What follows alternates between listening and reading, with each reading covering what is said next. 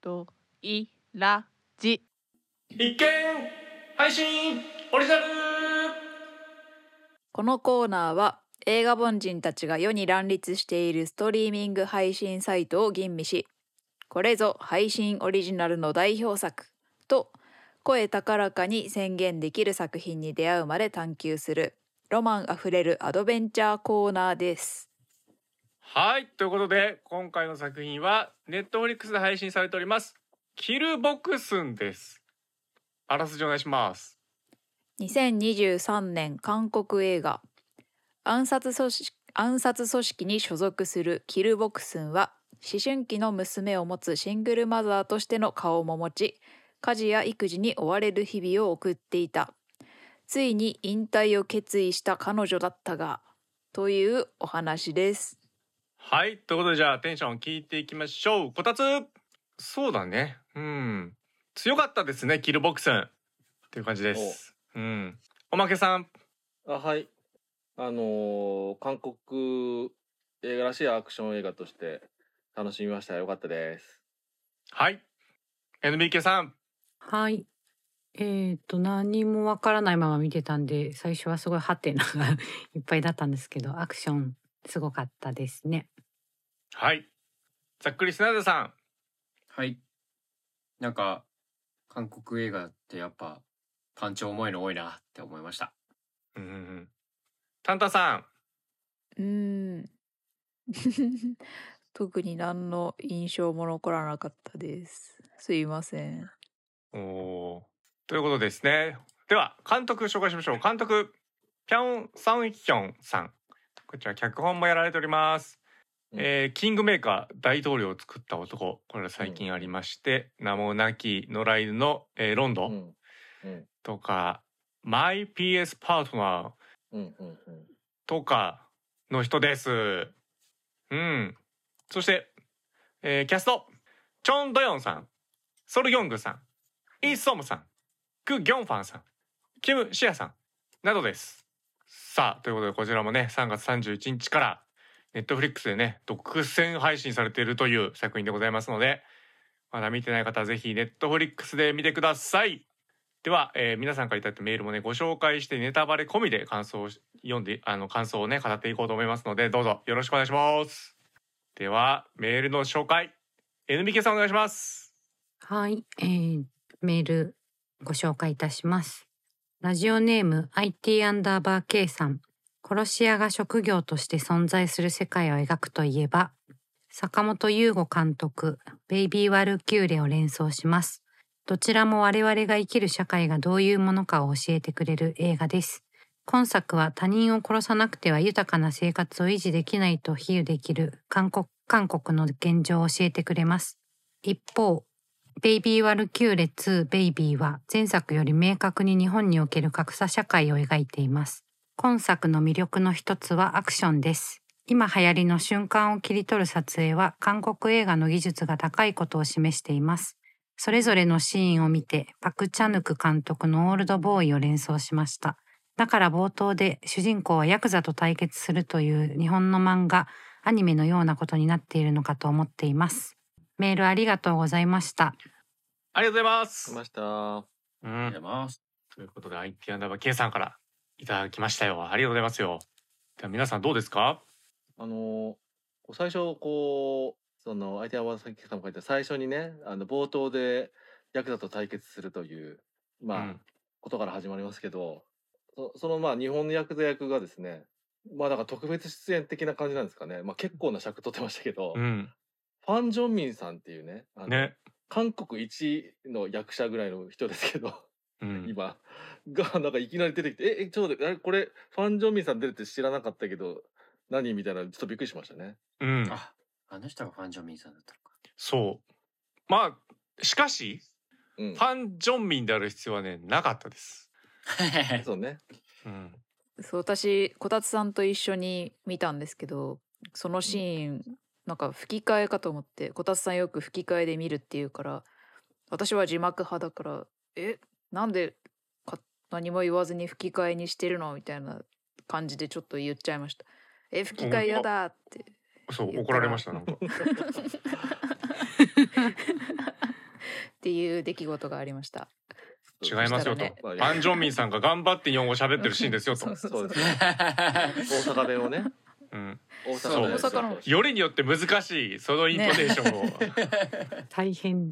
うん。いやだからあの名前がなんか小田なんとかじゃなくてうん。完全な日本ネームだったじゃないですか。そうねだから僕最初にえ韓国でもその漢字やられるのって思って俺は最初ちょっともう見るの嫌だなぐらいに思ってたんですけど。うん。も後でちゃんと在日あの韓国人って、うん。あの説明が出てきたんでじゃあまあいいかとはなりました。ううん。ん。でも在日の方ってさ要は日本語堪能じゃないと変じゃないですか、二世って言ってましたもんね、まあ確かに。うん。まあでも。だからこれは普通にこれはえ日本人が演じればよかったんじゃない？そうそうそうそそうですね。まあで演じやっぱひろゆきさんのが、うとかね演じまあてたとして、あのキャラクターかということもあるってことですか？どうなんですかね。いやまあそそれはいいキャラは、まあキャラうんはね全然全然いいかなと思うんだけど、うん要はそのファン・ジョンミン使っておきながらうん韓国語を喋るシーンって最後の一言しかないわけですよ。うんうんってことはこれほぼ日本語でいいいいわけですよね。うんそうなんですね。いや NBK あの吹き替えで見ちゃってたんで、ああそうなんですね。そうあだからなんかあれあれってなってちょっと変えようとしたんですけど、ややこしいからやめようみたいなうんうんうんところでした。なるほど。そうなんですよ。なんかね正直ね字幕なしじゃ聞き取れない感じなんですよ。う。うんんうん、まあまあ、うん。それはいやまあ多分。まあそこういう中ではね結構 こういう言い方するとあれなんですけど頑張ってた方ではあると思うんですけどまあそうなんですよね。結構そう結構韓国映画ってまあ一応ほら、えー日本統治時代のドラマとかうん。いろんなものがあるから、あのーそう韓国の俳優さん自体があの日本語でしこう、まあ、片言になりつつもありつつも喋りながらドラマしてるって結構多いんですよ実は。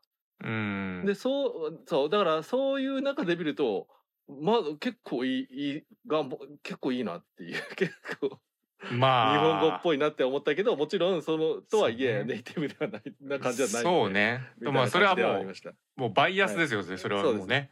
そうです。韓国映画好きから見るとみたいなぐらいの話なので、でもでもちょっとびっくりしまあとりあえずファン・ジョミさんがねこういう頭だけポッて言ってたらびっくりしましたねっていうねそうね。主要メンバーじゃないだから日本の映画でなんかねこういうの出ててあ頭にこういうヤクザ役でやられるだけのためにあの役所広司さんが出てくるみたいなうん、ぐらいのね、本当にそうだね。だから引きの強さみたいな、うん、うん、キャッチーさみたいなところでおそらく使ってんのかなっていう気はするんですけど、そうね。うん、まあでもよりによってその日本人でもさ、はいはいはい。あの関西方面のうん。方言っていうのはこれは難しい部類ですから。エセ関西弁があって責められることもありますしね、そうそうそうそうそうそう。うん。だからまあこれはだから韓国の人が見たらお日本語頑張ってんなマジファンジョンミすげえなってなってると思うんだけど、うん。うん。うん、多分私はこれは日本人でよかったと本当に思うっていうか、まあまあそうね。うんうん。多分キルビルなんじゃないかなと思ってそのヤクザとのっていうのは、うん。そうですね。キルビルのイメージか。うん、まあ複数人じゃないからあれなんだけど、うん。そうね。だから全然日本人でいいと思うんだよなと思って、なそうね。逆になんで在日なのかなぐらいよく分かんなかったっていう。だってこれ韓国国内の話だもんね。あそうそうそうそう。うん。一瞬一応はなんか。あのー世界を飛び回る殺し屋ではあるけど今回のは全然そうですね韓国国内でやってるね。うん。まあまあまあ。ごめんなさいよく分かんなかったですねそこね。これももっ たいないんでつかみなんでね。ううん。ん ここはちょっともったいないなっていう気がしまあました、これは我々が日本人だからこその違和感でもそうですね。ありますよねうん。きっと。ね。うん。うん。もなんかうそこでしかないですね。いろいろ喋ってるけどいやその間に絶対やられるからねって思って見せて。その通りになった。から「ほれ見ろ」って言っちゃいました。口に出して。ああれあれはよくあるアアクションギャグですよ。ーそうだね。あれはインディ・ジョーンズからのあれでしょうね。そうね。そうね。鍛錬にの漢字についてなんか説明してたけど。そうそう。ああそれは知らなかったってなるよね。日本人で確かうん。でも正直何言ってるか分かんないから。にまあまあ。単話単話単のなんとかなんてで連をなんてどだけとみたいな感じだから。ネテロ会長かなみたいそいやーいや日本人が普通にやればみたいな、うん、そうそうそう。だから逆に言うと沈黙サイレンスとかの一世尾形とかもこういう風に聞こえてるのかもなとは思ったけどね。まあ抑揚とかね。まあまあまあまあ。そういうところ、ううん。んまあでもその場合はなほら日本人の英語というイントネーションになるんで、うんそこはいいんじゃないですか。まあまあね。在日韓国人のイントネーションでもないですし日本人のイントネーションでもないからうん。変に感じるっていう。うん。なるほど。うん。確かにそうかも、うん。うん、まあだから逆に日本の映画とかの当てはめるとこうまあどこでもいいけど日本の映画の中でこう外国相手にそのその国その国の言葉を言ってるっていうシーンもあるじゃないですか、まあ、英語うんなりなんなりとかね、中国語なり、まあそれはあのそれぞれの国の人から見るとこういう感じで聞こえてるかもねっていうね。日本人が見ると、あうん英語喋ってるねみたいなぐらいになって日本の映画に出てる外国人設定の人がアメリカとかイギリスのネイティブじゃない英語を喋ると気になるんじゃないですかって思う。日本人が英語を喋ってても日本人の英語だように聞こえるから多分大丈夫だと思うんですけど、うんって思っうん。思ったりはしました。日本の映画に出てくるアメリカ人だよがアメリカ英語じゃなかったら気になると多分思うんですけどね。そうね。うん。まあ要はだからそのなんていうかあの、カヤコパターソンのそうそうそうそう。ねみたいなことよね。うん。そういう、うん。はい。うんうんうん。なるほどね。あのシンゴジラってね、いうう。んだからあとだからそういう感能だとかあのそうそっちで活躍してるっていうのが言ってるのにみたいなのがね。うん。まあまあな。というねあのただのつかみでねこんなに時間そうなんですよ、はい。なんかでもめっちゃいいじゃないですかアクションとかすごく。う。ん。その雰囲気が良かっただけにやっぱり引っかかっちゃったなっていう部分ではあるので。そうね。すごいやっぱ重要なんですよ最初なんで。もうこの世界観説明のところなんでね。うん。ここ結構本当に最後まで重要じゃないですか。要は彼女のえっ、と、まあ、ボクスンさんキルボクスンさんのね戦い方とか、えー戦う時のまあ癖というかねまあ要はちょっとこうなったらしどうなるのかっていうシミュレーションを、えーうん。してみせてでまあ最善のを取ってる。だから強えんだみたいなのを見せるシーンなんで大事なんですよねやっぱここはどうしても。うん。うん、うん。そっか。NBK は吹き替えで見せたんで、あの日本語には全然引っかからなかったんで普通に見れてたんですけど、うん。そのかん考えてこう考えたらこうなるっていうやつの説明多分なかったですよね最初。うん。ないですないです。うん、だから、うん。そういう能力があんのかなっていう目でずっと見てた。そう。うん。逆に。確かにそうも見える。まあだから巻き戻しの能力があるんだねここのシーンはどっちかっつったらうん。こうなりましたよっていうふうにあれ死んじゃうと思ったらあ考えだなっていうあの、演出なんでねうん。いやそもそも。うん。普通にあの能力だと思って、うん。そう。確かに。てななんならあのこ殺されるとかだったらあこれラストシーンかもみたいなね。普通のなんかよくあああなるあほどね。うん。る、うん、っていうえーあの作劇ではあるので、うん、だからまあ素でドクターストレンジみたいなことをできるっていう。そう。あとだからあのガイリッチのねシャーロックとかもねそんな感じですあそうだね。っていう。あてかいやそう。そうだからよくあるっていう。あそうか。そうそうそうだ、うんシャーロック・ホームズ。うんいやシャーロック・ホームズだよこれ。普通に。へ えあでも シャーロック・ホームズは避けるんだそのやり方を。あ間違えた。シャーロック・ホームズはそのやり方をやるけどうんキルボックスは避けるんだもんね。うんうんここは違うか演出として。うんなるほどうん。ら読み切っシャーロックはもう読み切った上でやるっていう感じでこっちは読む感じでどんどんどんどんだからドクター・ストレンジじゃないですけどみたいな、消去法の人だね消去法でやっていくっていうねああその場合はなるほどね。うん。そうそう。ほんで、だから、なんか、その特殊能力的な観点で言えば、あれですよね。その、まあ、これ、ラストのね、最後のあの、ば、あの、最後の戦いのやつも出てきますけど、要は、あの、強いものと強いものは、えっ、と、なんだっけ、えっ、と、もう、能力がしっかりわかるから、読み合いができるっていうやつですよね。だから、あの、将棋とかでも出るんですか？そういう話が、囲碁とかでも。う。うんうんだから、何も動いてないようでいて、実は全部、あの、読み合いが始まっていて、みたいなうん。やつですよね。っていう。うん。そうね。あれは良かったけどね。うんう。うんんまあ、単純に、そうね、その日本語問題が一番引っかかるなっていうね、ここはね。そうね。はい。で一回そこ飛ばしましての、はいね。あの IT アンダーバー K さんがおっしゃってるそのベイビー・ワルキューレうんを出されてるじゃないですか、なんかあのベイビー・ワルキューレ僕ワンしか見てないんですけどうん。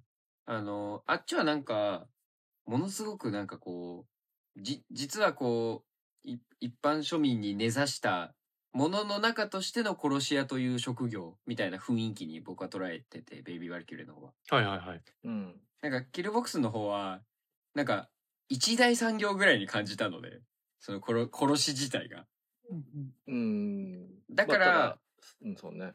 そうですね。なんか、あの、確かに、あの、他者を殺さなくては豊かな生活を維持できないと比喩できる韓国の現状を教えてくれるっていう IT アンダーバー計算の、なんかうん。解釈がすごくしっくりきたなっていうふうに思いました。うん。うんうん。だから、どっちももう産業になってるんだけど、うなんだか描き方が、その、そういう、えっ、と、大き、産業の大きさ自体が、なんか国のなんか勢いとかにも見えちゃうっていうのがちょっとね、あるかもしれないし、とか、うんだからそのベイビーワリキューレ自体が、まあ、2ベイビーがもう特にさらにそこをもうちょっと分かりやすくしてたけどか格差っていうかそのそうそういうところをね、うんううん。あの貧困的なことを若者の貧困的なところが映っててっていうのはありましたけども、うん。それにだから同じようなやつでね。であれですよね。確かこのベイビーワリキューレのこのキャラクターがうん。もともと同じ坂本龍子監督のある用務員だっけ？そうだね。あって。いうのそれがそれもそういうような世界観の中ってことですよねきっと。あの見てないんですけどある用務員はああ、そうで、一応殺し屋雇われた中のそうですよね、ん人物として出てくるけど一応まあ別人ではあるんだっていう設定らしいです。そうですよね。でそれの上でいくと実はこういう映画韓国であって多分ある用務員はこれをがあったからっていうのがあのある会社員という、えっと韓国映画があってうんうん。そのある会社員がそもそもこういうそういうあの会社員だけどその会社はあの暗殺殺人の会社でみたいなねうんとこがあってっていううんところがあって、なんかつながりが実はねこう緩くあるみたいなねうん感じはしますよね。うん、まあそうねこの感覚はもう多分俺ジョン・ウィックでももうそうだと思うんですよ。そうですね。ジョン・ウィックの方が一番後発ぐらいなのなのかな。あ、ジョン・ウィックは後発じゃないか。ある後発じゃないあのある用務員よりはあれか。前ある会社員よりは後なのかな、ジョン・ウィック。えそんなある会社に前？ある会社員2013年か。ジョン・ウィックって。ああじゃあそうだねうんその後ジョン・ウィックは。っていう感じだしうん。日本のものとしてはまあ要は伊坂幸太郎作品ってこういう感じなんですよ。ああ、なるほど。うん、殺し屋っていうものがあの、まあ、組織に属してて、うんうんうん。うん、でなんか働いてるんだけど、えーその日常では、まあ、カカア殿下の家庭で、えー、とヘコヘコしてますよとかさ、あはいはい。うん、そういう日常を描いてるって。本当は即号で人殺してんのにねみたいなね。蜂の巣を退治するだけのお話ですか今回これはみたいなね、うん。そういうのやったりしてるんですけどまあそういうのに割と近くはあるけど、まあ、殺しメインをでもやってたからやっぱりジョン・ウィックの方が近そうかなっていう気はしますね。そうね。ううん。ん。で、なんか、なんだろう、その、最強の殺し屋のことをみんながこう尊敬してみたいなところも、うんね、殺されるのにありがとうございましたみたいになっちゃうところとかはね、結構ジョン・ウィックから来てるのかなみたいな思いましたね。うんうん、作作品とか言ってました？そうだね作品って言ってた、あはいはいはいはい。依頼のことをね。ううんん。そこはやっぱエンターテインメント。うん、そうだねうんあのエンタメ会社ということになってますね。あ、そっか。いつ聞かれてもいいようにみたいな。うんでもなんか、ああんなざっくりでいいんだと思いますよね。あのなんかほ保護者会であんな上流階級の集まりみたいなところで、あの、イベント会社に勤めてて、それで納得してもらえるんだみたいな。うん保護者会ぐらいではそのぐらいなんじゃないな。まあいいんです。うんあとなんだろうねあの日本のリコリス・リコイルとかも近いんじゃないですか？アニメの。うんうんそうね。うんだからリコリス・キョルなんかそういうのがもう結構いろいろ出てきている中でできたアニメーションみたいな感じもしますよね。もうだから逆に言うとこういうのはもうジャンル化しているのかという そうだね感じですね。ただの暗殺者ものの中のさらに、うんあのこういうえっ、とお仕事を暗殺あの暗殺した殺した殺し屋ものっていうのはジャンル化もうしてるって感じですね世界的に。そうだね俺だから最初はアレルギー反応がすごいあったんですよジョン・ウィックとかもあジョン・ウィックとかそういう系に。うんそうなんかやっぱい今の世の中とあまりに乖離してるように見えると、はいはいはい。うん、そうね。こまあジョン・ウィックはもう逆にね乖離させてもうファンタジックにどんどんしていく方向に舵切りましたしね。そうだねでそれを日常にこう落とし込んでいくっていう方向が、まあベイビー・ワルキューレとそかうね。キルボックスなんだと思うんですよう。んうん。うん、だからそんなのあるんかいっって思ってたところが だんだんまあでもあってもありかみたいな気にどんどんなってきたっていうか、そうね。うん、金になれば仕事としてできるかっていう。そう今はなんかそういう感じなくもないのかみたいなのが、そう。う、ん。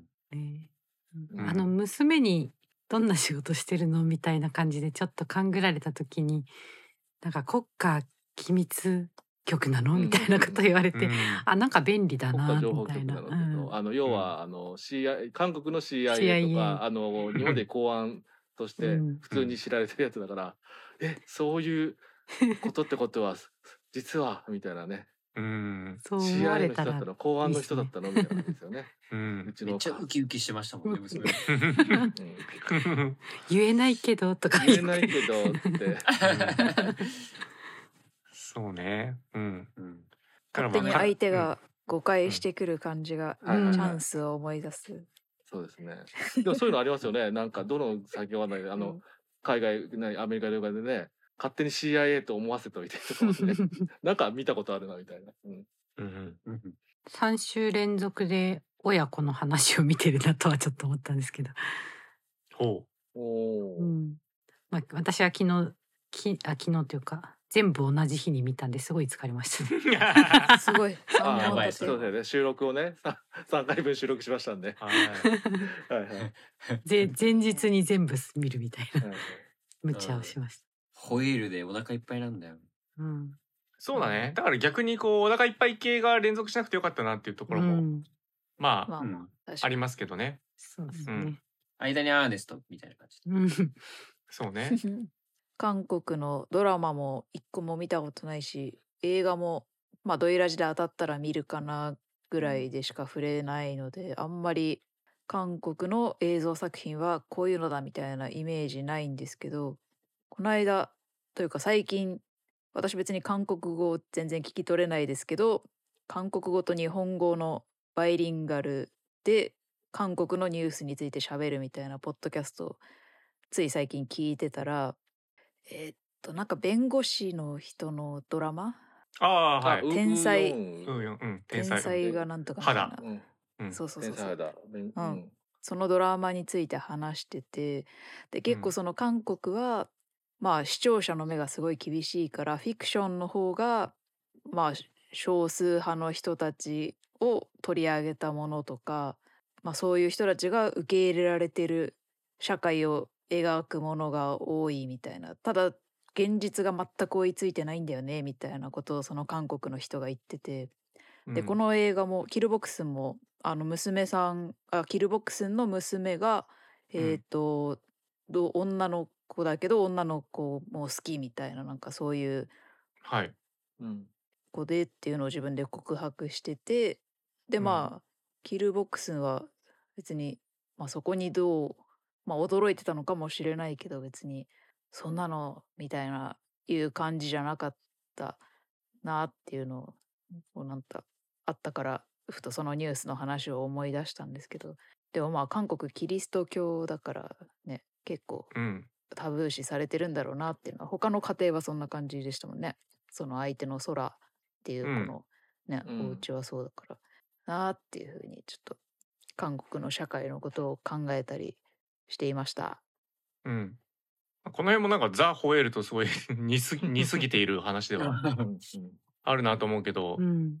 まあキルボックスの方はさ全然もっと保守的というかうん。うん。俺はまず認めて認められなかったっていう表情してたと思うんですよやっぱり。一瞬ね、うん、え？っていう感じだしね。てか言ってたしもう。あの何かの間違いってこともあるからみたいな。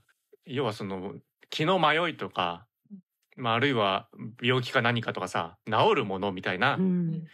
えーニュアンスであなたの、まあ、恋愛感情みたいのはそれ本当なのか一回疑った方がいいんじゃないかっていう視点になりましたからねうん。だから俺ちょっとずっとこの人はいい人ではないなーって見見てましたようんだから爽快にすごい殺しをしていくけど、うんまあ、人としては全く何も応援できない人っていう、ううんん。そうですね。うん、うんそれが最後の最後でちょっと転じるかなぐらいのねバランスだったんでできた親とかでは何でもなかったんでまあね、そうね。うんう。ん、うんだから面白いなと思ったのはそのまあ娘にはそう育ってほしくないわけですよね。自分のような。ああはいはいはいはい。その殺しとか。そうね。けどなんかある瞬間ある瞬間ですごいやっぱり私の娘だなみたいなところが出てくるっていう。そうね。うん。でちょっとそれ話すとおなんならみたいな感じで見られるし会社の人には。そうそう。でなんか最終的にもさこれはキルボクスンが誕生したぞにも見えるっていうね。新しい世代のね。あどうなんでしょうかね、うん。どうなんでしょうかね。ーうん。あのキルボクスンさんが最初に殺しをしたのは高校生ぐらいでしたもんね。あのいい笑顔で父親を。そうです、あのシーンは割と好きだったんですけど、うん、いい笑顔と思って。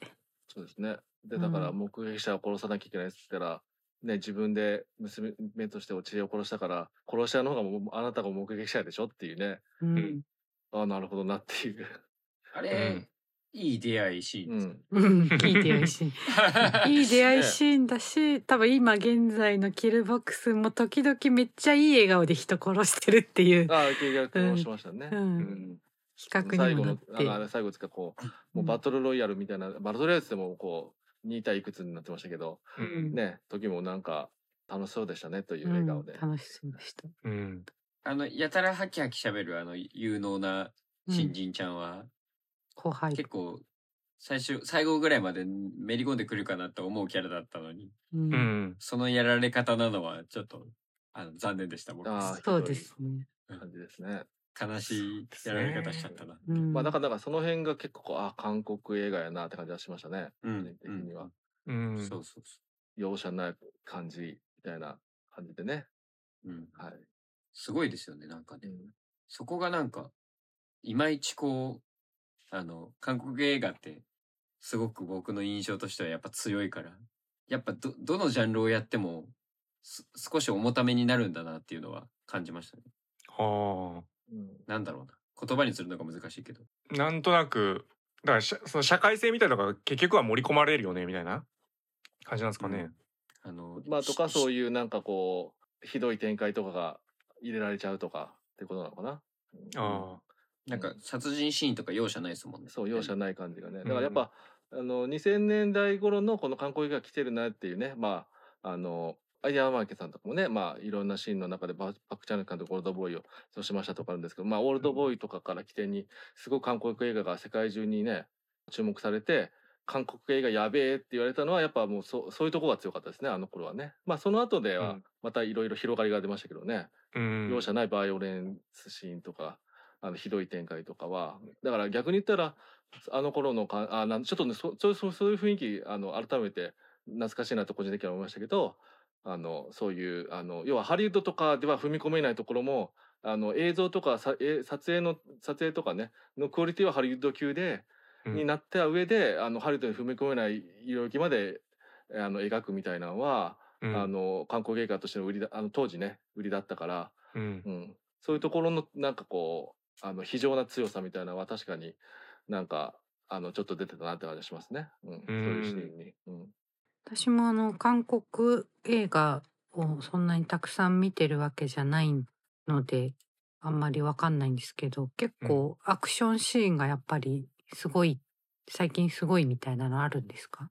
なんかよあの話題としてはあの見るんですけど実際どうなのかなと思ってまあずっとすごいイメージだけずっどね。とすごいんですよね。そのそうなんだそうですね。んんで、まあ、やっぱそのアクションシーンすごいはもうそのさっき言ったような2000年代のうんそのあ大きな波のところからすごいって感じでいて、うん、やっぱりこのそういうハリウッドとかアクション自体ももうハリウッドとか超えるんじゃないかみたいなところがあって。うんっていうのがあってだから例えば今世界的にアクション映画とアクション的なところでいくとあの8711っていうね、うんあのー会社があのまあもうそれこそジョン・ウィックとかを代表的にやってるところですけどがなんかあのすごいアクション見せるっていうあれですけどもうそこの人たちとかも普通にああの韓国映画も参考にしたりとかしてとかうんあのそういうようなあのぐらいで、えっと世界中のアクション撮る人がもう韓国映画自体のアクションは参考参考にできるっていうかしたりとかするぐらいクオリティは異常に高かったりしますよね。うんうんそうなんですね。ちょっといろいろ見てみようと思いつつなかなかオールドボーイすら私は見てないので。そうですね。うんで多分あ韓国映画がまたちょっとすすごいとかあれなのはやっぱそういうなんかねジョン・ウィックとかああいう感じでなんかあのありえそうでありえないアクションがすごいとかまああの、MCU とかもそうですけど。あのってことこよりもなんかありよありえそうで嫌なアクションがすごいみたいなのが多くて。うん。そうそう。そういうところになんかちょっとこう注目集まって話題になってっていうのはあありましたねっていう感じはちょっとしてます。はい。うん。ううん。ん、本当にもう痛いみたいなとかねすごいアクションされた上でみたいなねうん。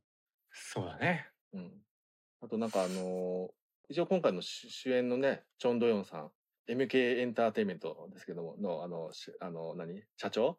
うん。代表の、あのソル・ギョンクさんって、まあ、一番強い人。うん。とかが、まあ、結構こう韓国映画見てるとあのもうあのちょっとねもうもはや大御所ぐらいになってきてる人たちが、結構かなりあのが頑張ってっていうかすごいアクションしてるっていうのはあのちょっとびっくりしましたね。なんか一応ソル・ギョングさんとかが、まあ、出ててあの最近、まあ、昔はアクションとかもいろいろあってんですけど最近はなんかもう年も出てきてがあのアクションメインってよりはなんかこうね大物感あるあの人人物を描いあのやったりしてたからで最初ほらあのその社長とかは、まあ、会社でこうねあのいてあの実動はしてない感じだったじゃないですか戦うとかねうん。最初の頃。ああだからあなるほどソルギョングさんはそういう立場でやるのかなっていう感じで思ってたらあの意外と自分でもあのバリバリややりやってるっていうのはちょっとびっくりしたっていうかううん。ん、そうね。で、なんかその、もう、その、まあ、チョン・ドヨンさんもね、あの、実は、あの、カンヌでね、主演女優賞を昔取ってるって、まあ、まあ、二人とも演技派としてもすごいね、あの、あれ、あの、有名な方ですけども、うんもう俳優のネームバリューっていうか、ネーム、俳優の、こう、あの、ネームパワーだけで、が、イコール、その、この強さ、あの、うん暗殺、暗殺業の強さとかにも、なんか、くっついてるのが、なんか、韓国映画見てる範囲だと、あ、なんか、おなんか、その、その、なんか、あの、なんだろう、えっと、作り方は、あの、わかりやすいなとは思いましたね。うん。で、さっき言った、あの、最初の、なんだっけ、あの、日本のヤクザやってたファン・ジョンミンさんも出てきて、ファン・ジョンミンさんも出てくるから強いんだろうな、みたいな。で、実際ちょっと強かったみたいなのは、なんかもう、あの、俳優の強、あなんか大きさがイコール強さみたいな感じにはなってたなっていうのは、まあ、韓国映画とか見てる範囲だと、そういう感じはするっていう感じがしますね。まあ、見てないとね、別にそんなのわかんないんですけど、みたいなう。んうん。じゃああのなんか慕ってきた下っ端みたいな子は、うんうんあれあれ誰さんでした？あれは、ク・ギョファンさんっていうはい役者さんですかね。うん。ク・ギョファンさんねはいああ新幹線ファイ最ナル。近ちょっとそうですね。新幹線ファイナルって、新幹線半島か。うん。出てったりと、あと、モガディシュとか出てたりとか、うん最近こう来てるんで、あとさっきちょっと話題になった、ウーヨン弁護士は天才肌にも出てるのか。ああそうだっけ？へえ。うん。なるほど。だから最近来てる俳優さんの一人なんじゃないですかね、やっぱり。うん。だからそういう感じが、俳優さんのレベル感に合わせたキャラクターだったのかなっていう感じは、ちょっとしましたね。うん。うんうん。うんそうねだから俳優としてのネームバリューがイコール強さですっていうねうんうん。うんなんか語りしろがないなそうね。なんか本当に何も感じなくて なんかそうさっき私がちょっと途中抜けちゃいましたけど言ったそのキキルボックスが娘の告白に対してどう思ってたとかもう全然忘れちゃって適当に喋ったら全然違ってすいません。そうでしたね？言われてみればそんな反応でしたよね。うんちょっとボケっと見すぎちゃいました。またちょっとエブリシング・エブリウェア・オール・アット・ワンスを思い出すんですけど、あの母娘関係でやっぱ娘が LGBTQ でっていう話ではあるじゃないですか。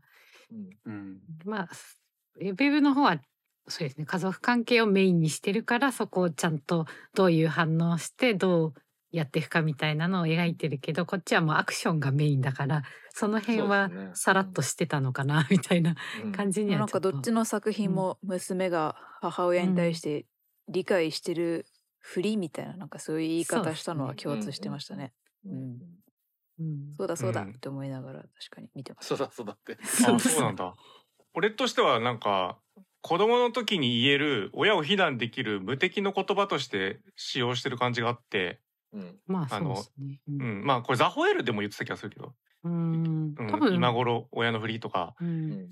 それって多分子供としてはあの強者になれる言葉なんで強い側に回れる言葉なんで便利なんですよめちゃくちゃ。うんなので俺は若気の至り感強えなって思ってみちゃう。ああ中10代の時に言う後で超困るそうみたいな。そう絶対後悔するやつ後でって思う。ちょっと実の親に言ったことないからな。あんまりわからん。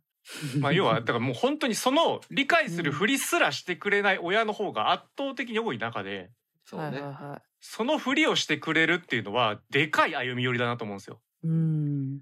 でそれがえっ、とまあ反抗期だからこそ鬱陶しく感じるから鬱陶しいなって思ってまあそれを親に伝えてしまうみたいのは絶対後で後悔するなって思います。い。まあでも自分が親にな10った時代とはわかんないですよね。うんわかんないそうわかんないから。うん同列に多分扱う。親はうざいねのにねそらちゃんと喋ってる時もあーって軽くその場では同意してたけどうん。本当はそっちの親とこっちの親は結構歩み寄り方違うと思うよっていう、確かにね。そうだよね。でも多分それは話し合わせるために同列にするじゃないですか。これはね大人になった時に困るし キルボックスになってくんじゃないかなって思いましたね。まあその時は誰にもわからないですからね。分かんないからね。ううんんだから親はそういうもんであるって受け止めるしかないですよね。だから親の悩みって俺は別に親じゃないから分かんないんだけどみんな似たようなことはきっと思うんだと思うんですよ。要は自分が全然コントロールできない方向に進んでいった時に、うん、何か反抗的な、えー自分の子育てみたいのが否定されたような気持ちになる瞬間みたいのがきっとあって、なるほど。うん、でそれはいずれあるというかどのタイミングでも必ずあるもんだと思ってなきゃダメなんだよね多分ね。うん。だからなんかお重く受け止めない方がいいんじゃないかなってね難しいんだけどね顔を合わせるから毎日。そうね。そうね。そうじゃあ私はまだ若気の至りってこ いやいやそれはまあうん多分反抗期をそんなしてないからじゃないですかね多分。な、なかったらないままでいいんですよ。そうそういいんですよ いいと思ういいんですよっていう。そうそうそうなきゃないでいいんですよ。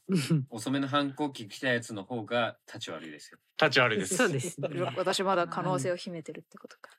あー怖い怖い。もう予防接種みたいな。なもんですから。若干やっちゃうんだよな。分かってくれてないでしょみたいなそことは。そうなってくるともういかいかに親の発言でマウントを取ってやろうか合戦に。そうね。もうそれで、それでだんだん泥仕合になって、全くどっちも無意味なんです。ただ弾けないだけでやってるみたいになっちゃってね、みたいな。本当意味ないですから、本当無意味だからあれねっていうこと。チャーリーを見習えと。そう。ごめんなさいね今いきなりちょっとチャーリーまた出てきますけどザ・ホエールのチャーリーのすごいところはですねみんな、ながうんいっぱい声を荒らげてくるのにねあの人は声を荒らげないんですね。う、うんん。受け入れるというかねコミュニケーション取る立場にちゃんとなるんですよ。これ大事。うん。相手がわーって言ってきたから自分もわーって言ったらこれはね本当に無駄な時間。一個もコミュニケーション起きてないのと一緒。わーって言われたらもう超辛いんだけど一回あーこいつ落ち着くまで待とうっていう気持ちになんないともうしょうがないんですよね多分ね。なるほど。う私ん。黙っちゃうタイプだからな。そうね黙っちゃうとコミュニケーションできないですねもうおしなのでってなっちゃう。そうですねだから逆にこうあなた今落ち着いてないようなので2分後にお話ししましょうとかさなるほど。うん多分言えば あべそれ言ったらさらななると思うんだにわーってなるでしょ。うわーってなるだったらそいつはダメだと思いますけど。コミュニケーション取る必要がない、シェリン島になっちゃう。うん。自分顧みれないんだったらねそれはしょうがないと思います、で、うんなるほど。まあ、こういう意味では親子のコミュニケーションはキルボックス内では、まあ、比較的俺ら良好だったな良好ですね。ううん。うん。ん、よくやってんなーって思うしうん植物のえちなみに世話もあんなに、あ、ごめんね。植物まであうん。ん、なに綺麗に。に。あの音質もすごかった、娘は結局あれなんですよね。見たんですよね。映像をっていう多分ね。理解でいいんですよ、うん。だからあのなんかセリフ真似してたんですよね。ここであなたにあなたを殺すかキスするかあの会長あ社長がキルボックスに、俺がお前なしで生きるか娘にこの様子を見せるのどっちが辛いか考えたんだみたいなセリフを言ってたのをなんか最後真似してソラソラちゃんに言ってたからまあ見てたのかなって思ったんですけどいいいいんですよね。私の解釈合ってますよね。いやそうは考えてなかったな。あそうなんだ。そうね。違うわかんない。あの、なんか、わかんない。あの映像自体が、あの、なん音声は無理だろうな。音そうそう。音声なしか。うん。じゃあ意味わかんないしかも多分背中じゃあ背中向いてると思うう多分。うん。そうね。だから、一応あれは、明示はしないっていう作りではありました。うん。ただそうただなんかこどういうことが起こったのかは分かってると思うしで今のなんかタンタンさんの発言から察するに、要はその会長、えー代表か、うん。代表とは真逆のことを言ったってことだよね。その空に向対して、うん。要は空が一番苦しむ方法を言ってるわけじゃないから、うんうん。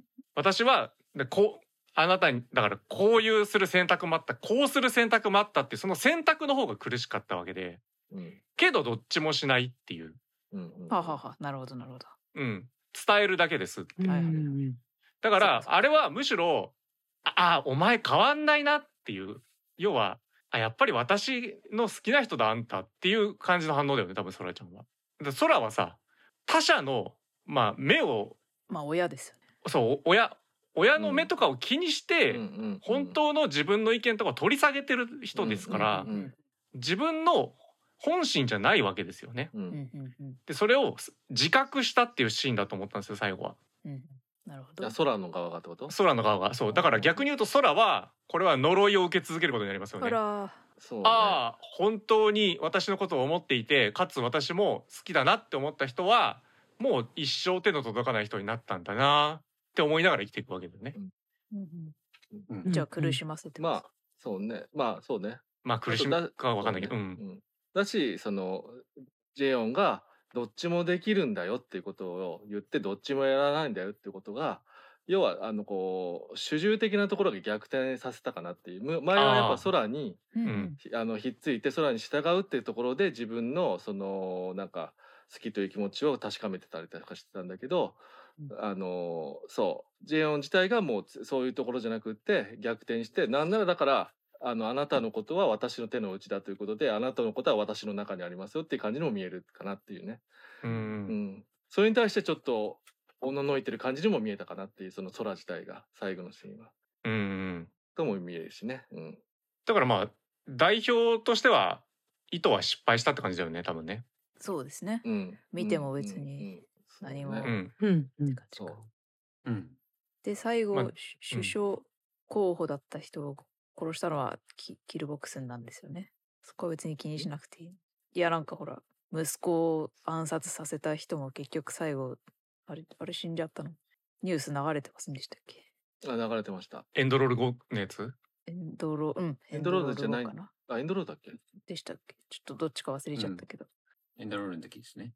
うん。エンドロール、エだから引ンドロール前退するのやめたの。うん。エンドロール前です。前か。前か。うんうん。あれは、でもなんか、なんか殺しは続くよぐらいのニュアンスで僕は受け取ってましたけど。そっか。じゃあ別に関係ないのか。彼女がやったわけじゃない。どうなんだろうね。文脈的には、あー。うん。それを知る人ってもうそうね。うん、いないから。いないですよね。うん。あでも MK の社員はあ知らないか、うん。うん。うん、まあなんだってかニュースで流れる日常で流れてるその死亡したみたいなニュース裏にはいるかもねみたいな終わり方なのかな。この映画を見た上でそのニュースを見ると。わかんない。俺なんか全然違うところで流れた印象だからちょっとダメだな。最後でしたいやだからいや俺うん。が最後、最後だよね。そうそう。うん。ジェヨン朝だよみたいなこと言ってる時に背あ景で流れてましたよね。そこか、うん、うんうん。私なんか別のあれの方が、うんなんだっけ、うん。し死んだニュースありましたっけ？全然見てなかったなと思って。なんか俺も記憶にない。あの落ち、に落ちだし、うん。背景だし、あそう、うん。なんかあそんなにうん。勘ぐるところじゃないような気がします。私その私がすごい議員の人が、あの自分の息子が死ん。だのは自殺じゃなくて実は暗殺されてたんだみたいなことを言ってる映像が流れてた気がしたんうんうん。でそう死んだっていうところを見見過ごしてたなと思って。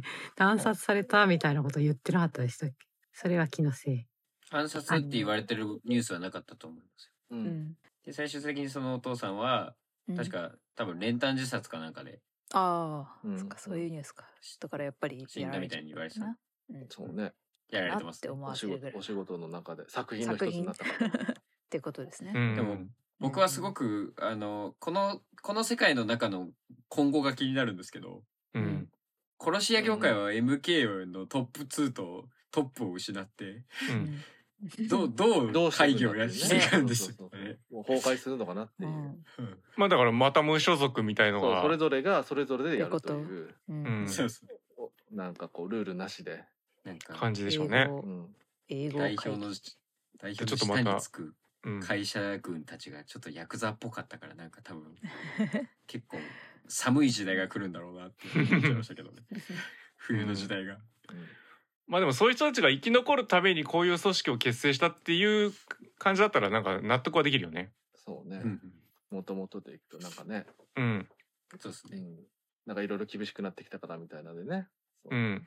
連帯していかないとみたいなね、ベイビー・ワルキューレもまだこの方法が残ってるかなと思うんだけど2だと要はあの無所属の人がうんうん。一番大手の殺し屋組織に入りたいから下克上を狙うっていう話じゃないですか。うんうんあまあ、めっちゃ一緒じゃねえかってへえ。まあまあそうですよね。うん MK に入りたいみたいなもんですから。同じだわ同じ話です。まあ、でその主人公、うん。どこにいるかが違うって感じです。そうね。キルボックスンはそのもう MK ですらないんでしょ？えーえわかんないのか MK ではあるんじゃない？えー、とだからその契約書を一応ねえっ、と会長の妹が用意したんだけどあのその契約書契約してないってことになってるから要はあのそのペンで刺して妹殺してっから、そうだよね。妹で僕はしてない。あ。うん。でそもそも代表がいないからそう代表もいないから。もう組織としてよくわかんない感じになってるじゃん。うんうん。だからなんかわかんないけどあの普通にじゃあもうキルボックスがトップになるのかみたいなねことなのかなと思うけど別にそんな雰囲気でも終わんなかったしね、終わんなかったし、うん。うんだベイビー・ワルキューレはまだその彼女たちが所属している大手は存在してるしうん。あの誰が運営してるのかもわかんないから、うん。そうね。うんうん。隠されてるけど、この辺の見方見せ方もまだまだできるということで、ううん。んえー末恐ろしい作品だなと、ベイビー・ワルキューレ思いました今ね。うん。うん。キルボックスも2できますもんね。そうするとね。そうですやろうと思えばできる。やけどろうと思えばできるけど。本当に考えないといけないっていうもうそうね。要はジョン・ウィックとかより先に行くわけですからこうそうすると。うん。次はね、うん。娘が誘拐されるんですよ。あれ？96時間で96なんとかしないといけないんです。うん。はい。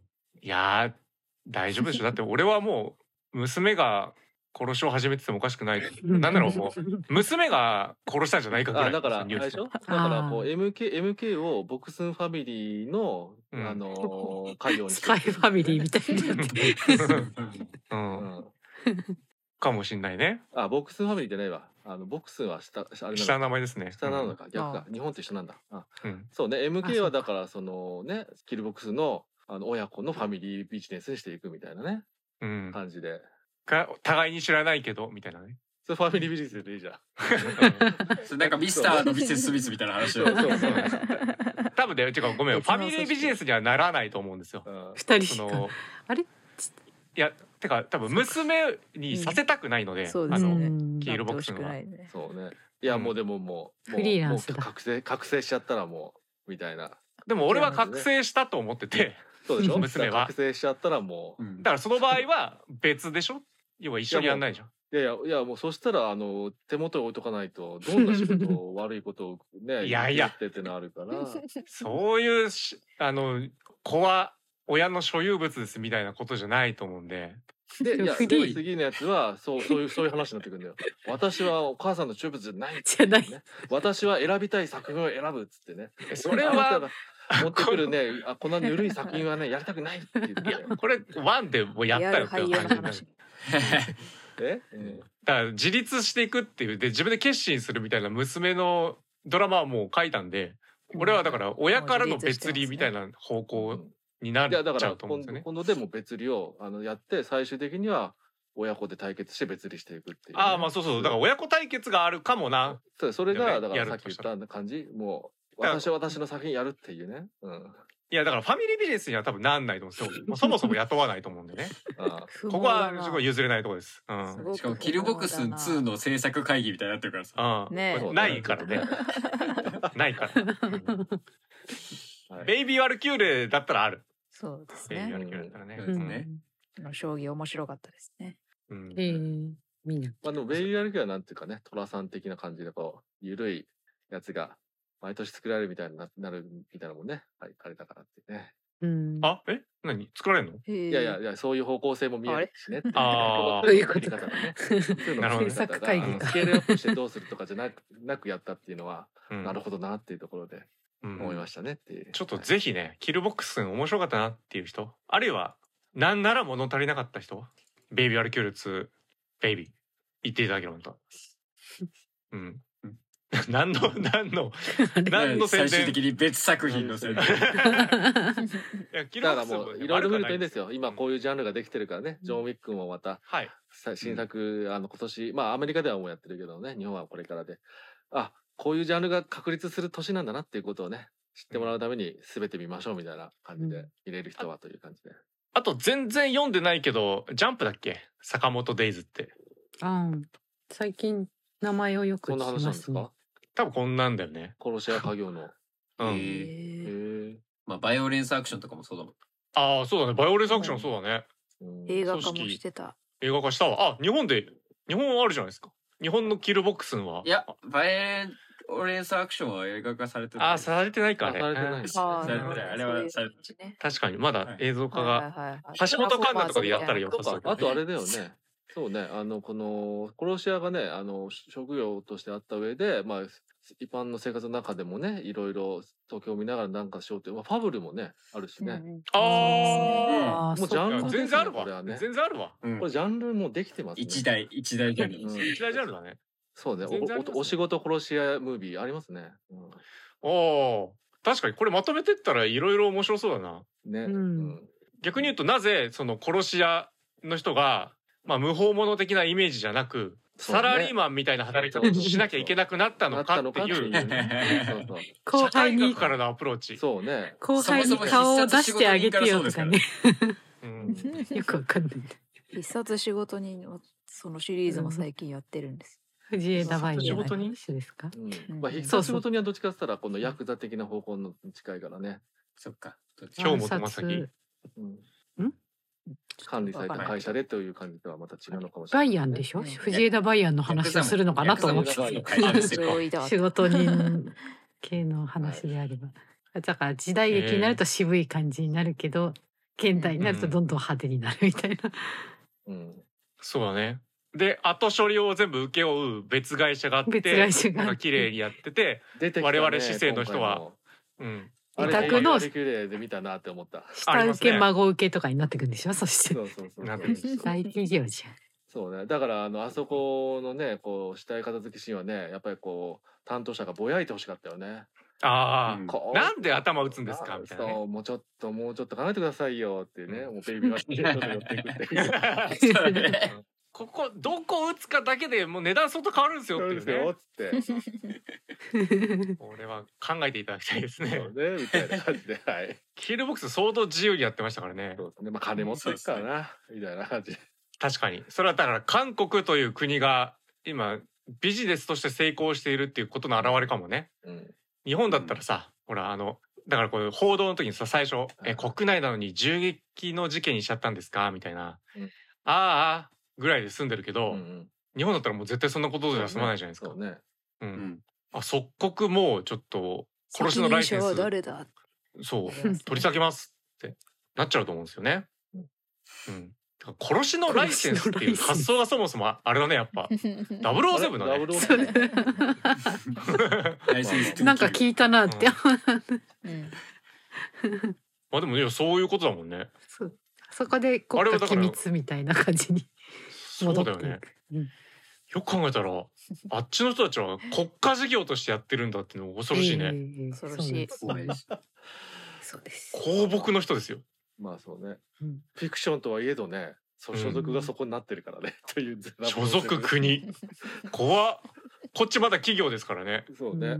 まだ有象無象の。そうね。だから企業間の、こうね、あの、信信用のためのライセンスぐらいのうん。やつで。ということで面白い世界がどんどん広がってる。うん。一般凡人にはね非常に怖い世の中になってきましたね。はい。うん。気をつけましょう。はい。狙われないようにしよう。ということで、ありがとうございました。ということでじゃあ次回のマイリスト発掘委員会は、えーおまけさんのね、えー発掘マイリストに入っておりました、はいハッピーオールドイヤーやっていきます。はい。はい、えータイのね映画でございます。ぜひ、皆さん感想をください。それではエンディングいきましょう。じゃあエンディングいきます。エンディング。はい。そろそろお別れの時間となりました。告知お願いします。はい私タンタンがスタッフをしている映画ファンの集いのお知らせです。先月から、えーリアルイベントが再開しました。次回の開催日は5月の28日日曜日12時からと15時からの会があります。場所は六本木です、えーありがたいことにチケットがもうすでに完売してしまっているんですがもしかしたら少しこうキャンセルとかで枠が空くかもしれない。のでぜひチェックしてみてください。各コーナーへの投稿はもちろん映画にまつわることならどんなメールでもお待ちしておりますのでじゃんじゃん。送ってきてください。次回の新作映画の感想を語り合う急げ映画館ではガーディアンズ・オブ・ギャラクシーボリューム3を扱います。メンバーのマイリストから発掘された作品を鑑賞するマイリスト発掘委員会では Netflix で配信されているハッピーオールドイヤーを鑑賞していきます。トイラジは YouTube、ポッドキャスト、ブログなどで配信中。ポッドキャストは iTunes、Google ポッドキャスト、Spotify がお選びいただけますので見つけたらぜひ登録や高評価などお願いします。メールの宛先は映画 .fan.radio.gmail.com です。Twitter のダイレクトメッセージでも受け付けております。アカウント名はアットマーク映画アンダーバーファンアンダーバーラジオです。皆さんの感想などお待ちしております。はい、ハッシュタグトイレジヒアでつぶやいていきますと感想を拾います。ぜひごご利用ください。次回、えー次週予告は何かやってから急げ映画館ではガーディアンズ・オブ・ギャラクシーボリューム3やってきます。それでは皆様、今週もキネマの神様のご飯がありますようにということでまた来週にお会いしましょう。お相手は私、こたつと、おまけと。ザッキルボクスンと NBK とボクタンでしたまたねなくなっちゃったまたまた切れはしねないですね。切れはね。それだからだ多分誰かの一人称ですよ。ボクタンはね、いろいろ取れます元気元気飲んだみたいな快適鑑賞やっぱり気になるイギリス映画しっかり聞きたいイギリス英語本物みたいな NT ライブ。字幕が嬉しいスクリーン鑑賞。ああ今日も寝ちまった10分ばかし見逃した。集中力の問題か？ポップコーン食べ過ぎた？そんなこんなで全ての映画がなんだかんだでミステリー。それでもそこからなんとか挽回とはいえ実はあのシーン見てないってのは内緒。